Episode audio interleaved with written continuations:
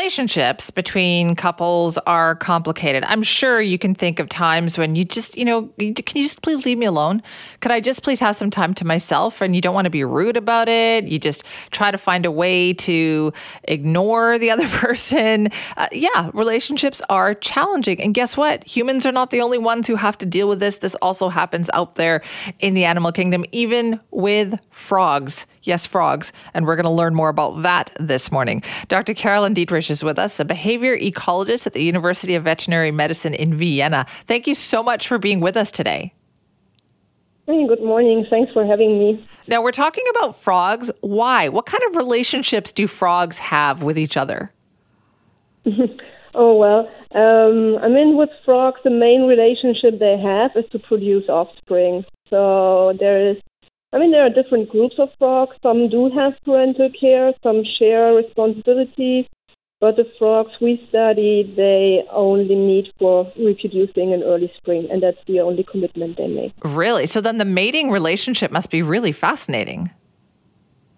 Um, so there's uh, in the mating there's uh, external fertilization. So usually a male is grabbing a female from the back, is holding onto the female. She is um, yeah putting out the eggs, he's putting some sperm over, and that's it. The season. So how do they how do they attract each other then? Like, do the females pick and choose who they want to mate with? Mm, we are not sure about this because there's not much benefit from choosing. So when you would choose a mate, usually you have some benefits like parental care, some resources, or a territory but uh, male frogs don't provide that. Right. Now, I want to talk about your research here as well, Dr. Dittrich, because you've found that females are not as passive as previously thought. What does that mean, and in what way? Mm-hmm. So it means that in this dense breeding aggregation, it was long, long time uh, considered that females are, are, are, passive, so that males are, are fighting for having access to the females and that the females are just yeah they're grabbed by the male and they can't choose or they can't defend themselves. And in our research we found that females can indeed defend themselves against unwanted attention or these male coercion. So females can try to rotate out of the grip of the male. They give um, release calls that are imitating the male calls. And they can use or they are showing tonic immobility, which from a from an anthropocentric point of view we would call these uh, feigning death. Um, they, fake death. Use the term tonic immobility. they fake death to get, to to get out of this. Kind of, but we frame it more like tonic immobility because it's we can't say it's a conscious decision. Like as you introduced it, like um, yeah, sometimes you want to have your peace. We don't know if this is really a conscious decision or if it's a stress response due to the stress that is, that is induced during the, the mating process. Was this effective? Sometimes.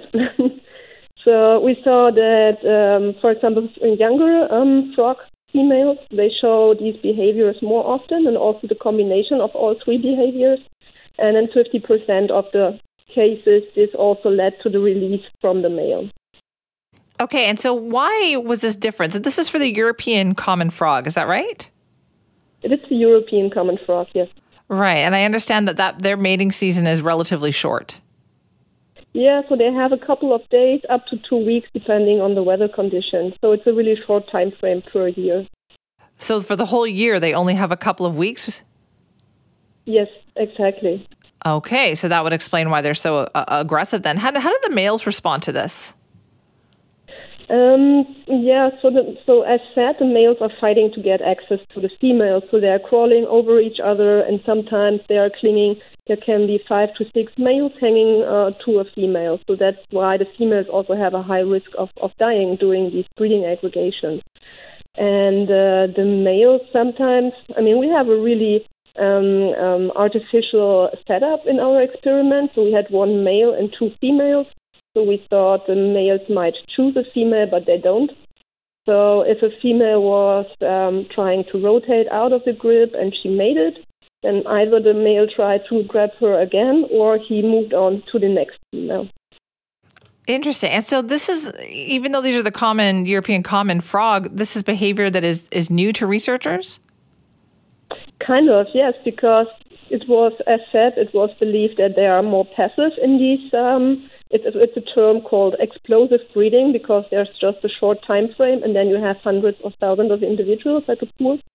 So it was usually believed that females have no choice or can't defend themselves in these breeding aggregations. Therefore, it's, it's something new that we found here. Wow. So then, what are your new questions now that you've seen this? What is the next thing you're going to look at? Mm, it would be nice to see if females are choosing because now we can only say they they try to avoid mating, but we can't say that they are choosing a specific male or what leads to the decision to accept it or to not. Um, it would be also interesting to look into stress levels of the females and if these stress levels also can explain the behaviors that we see. So there are still a lot of things to do. I'll bet. Okay. Well, thank you so much for your time this morning. Thanks for thank you. That is Dr. Carolin Dittrich, who's the behavior ecologist at the University of Veterinary Medicine in Vienna, studying the European common frog. And they were fascinated to learn for the first time that it turns out that females have a way of avoiding uh, male frogs that they want to avoid by essentially playing dead. That they do it like a they they do tonic immobility they call it but really what it is is just lying there playing dead and roll over and don't want to have anything to do with it and the males tend to move on and I think there's there's so many fascinating things about that, right? Clearly more questions about frog behavior and relationships.